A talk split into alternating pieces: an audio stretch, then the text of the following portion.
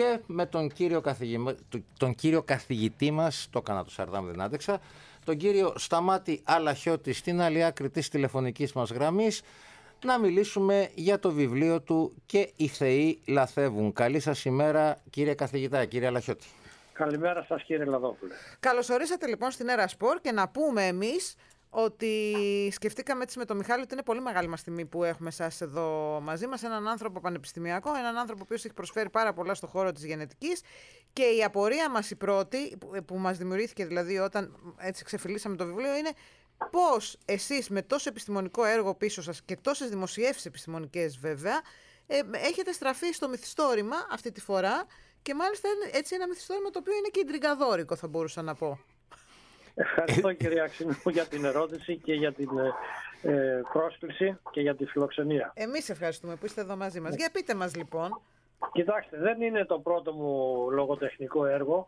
Ε, είναι το τρίτο ουσιαστικά. Βεβαίως, ναι. Βεβαίως. το, το φυλακισμένο χαμόγελο και το με λένε Κωνσταντή Αγά εντελώς σε, άλλο, σε άλλα θέματα και σε άλλα επίπεδα. Ε, και οι θεοί λαθεύουν έχει και μπόλικη εκλεγευμένη επιστήμη μέσα. Δεν έχω πάρει διαζύγιο με τη γενετική. Ίσα ίσα που η κεντρική ιδέα είναι, είναι βασισμένη σε ένα γενετικό όπλο. Ένα πρωτόγνωρο γενετικό όπλο το οποίο έχει κατασκευάσει ε, μία πολύ ευφυής ερευνήτρια που δουλεύει σε Αμερική και Ελλάδα ε, ε, ενώ ήταν κοντά να πάρει και τον Νομπέρ διότι ήταν πρωτοποριακής στις έρευνές της από εκεί που ήθελε να δημιουργήσει ένα ε, όπλο εναντίον του καρχίνου παραδείγματος χάρη ε, αντιλήφθηκε ότι αυτό το όπλο θα μπορούσε να το χρησιμοποιήσει να σκοτώνει και εξατομικευμένα. Άρα λοιπόν η ηρωίδα ε, ήθελε να, να προσφέρει στην ανθρωπότητα. Βεβαίως ήθελε να προσφέρει αλλά ε, και είχε προσφέρει ήδη αρκετά. Και εδώ μπαίνει αυτό που λέτε ιντριγκαδόρικο με την έννοια ότι ε, δεν απέχει πολύ η παχύσαρχη ε, ας το πούμε φιλοδοξία να γίνει ε, μετά μια αντίδραση η οποία να μην χορταίνει ποτέ. Και αυτό έπαθε και η, η πρωταγωνίστρια η οποία χωρίς να το πάρει χαμπάρι ενώ δοκίμαζε το όπλο της και είχε επιτυχίες και ο λόγος που ουσιαστικά παρασύρθηκε ήταν επειδή ε, είχε μπερδεύσει τη φιλοπατρία της με την πατριδοκαπηλεία. Ήταν κοινωνικά, ε, ας το πούμε, αμόρφωτη, ενώ ήταν μεγάλος επιστήμονας, δεν είχε την πρέπουσα κοινωνικότητα, δεν ήταν μέσα στην κοινωνία, δεν καταλάβαινε πολλά πράγματα, όπως συμβαίνει με πάρα πολλούς ερευνητές και το αποτέλεσμα είναι να πέσει και στα δίχτυα του FBI και τότε να προκαλεί εξανατομικευμένους θανάτους προσωπικότητων μεγάλων ανά τον κόσμο και να προκαλέσει ένα τρόμο και ταυτόχρονα να πιστεύει ότι έτσι θα φτιάξει τον κόσμο. Έχει τα ε, πάντα δηλαδή το βιβλίο, έτσι, από ναι. κατασκοπία, από αστυνομικό, από ε, επιστήμη, τα πάντα, έτσι. Ναι, τα πάντα. Είναι ουσιαστικά ε, fiction, δηλαδή ας το πούμε επιστημονικής φαντασίας, η οποία όμως δεν είναι απίθανο σε μερικά χρόνια να γίνει πραγματικότητα. Και γι' αυτό ε, θα πρέπει να δούμε την σωστή χρήση της τεχνολογίας. Ουσιαστικά αυτό πραγματεύεται με ένα μυθιστόρημα με πλοκή και με ανθρώπινες συμπεριφορές ε, πώς μπορούμε να βλέπουμε την τεχνολογία σε μια, τις νέες τεχνολογίες. Όταν παλιά παραδείγματος χάρη είχαμε τους λουδίτες που σπάγανε τις μηχανές στο, στη βιομηχανική επανάσταση, όταν ε, αγρότες και στην Ελλάδα μόλις είχαν δει εθεριστική μηχανή, μια τεράστια εθεριστική μηχανή ε, έτρεξαν να φύγουν γιατί τρόμαξαν. Και ε, το πρόβλημα είναι να στεκόμαστε κριτικά απέναντι στη χρήση της κάθε τεχνολογίας γιατί θα σας πω και εγώ το κοινότοπο είναι σαν το μαχαίρι που είναι χρήσιμο εργαλείο αλλά είναι και φωνικό όπλο. Και επειδή ε, ουσιαστικά γλιστρούμε σε, ε, γλιστρούμε σε μια γλίστρα με τα συνηθισμένα καθημερινά μας ε, έτσι στενεύει η ανησυχία μας ε, στα στοιχειώδη μιας φαινομενικά ανέμελης ζήσης μας.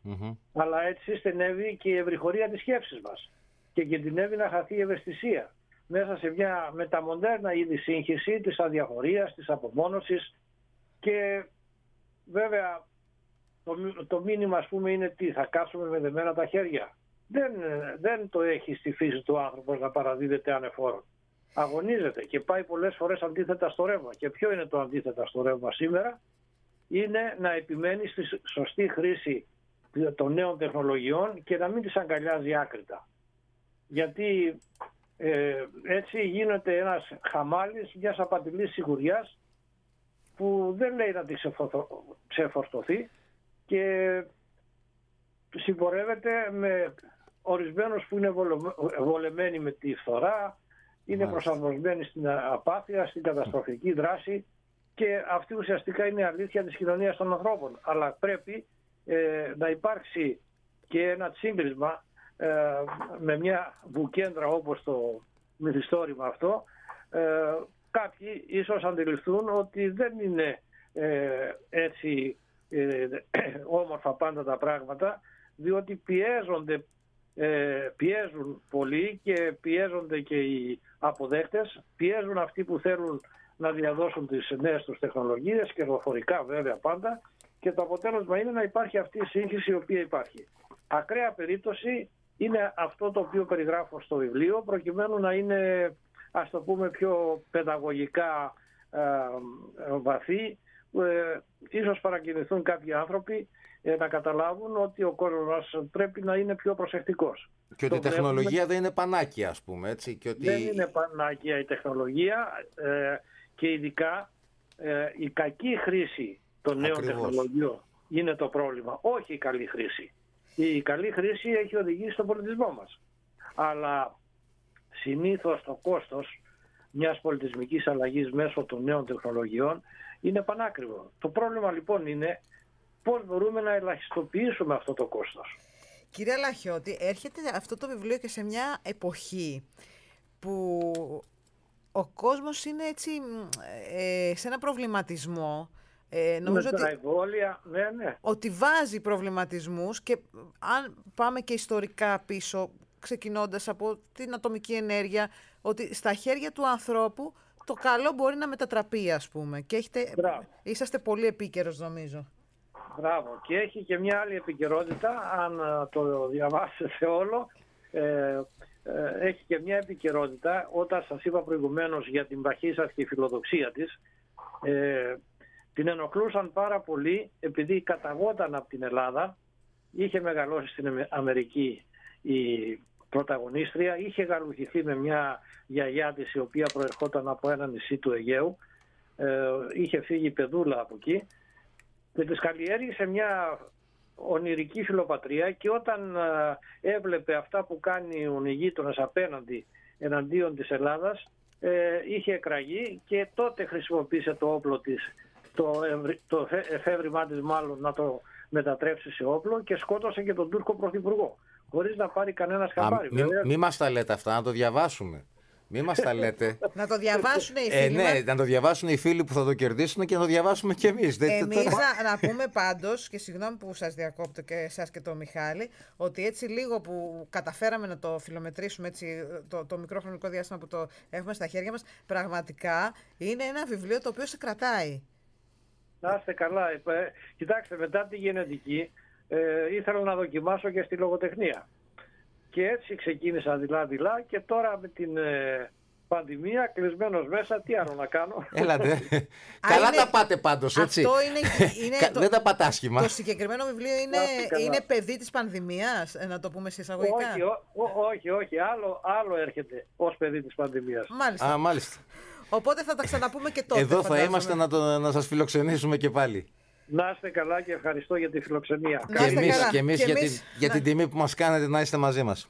Εγώ σας ευχαριστώ πολύ. Καλημέρα κύριε καθηγητά και καλή επιτυχία και σε αυτό το, Καλή βιβλίο. Κυρία, ευχαριστώ κυρία Ξινού και κυρία, κύριε Λαδόπολε. Να είστε καλά.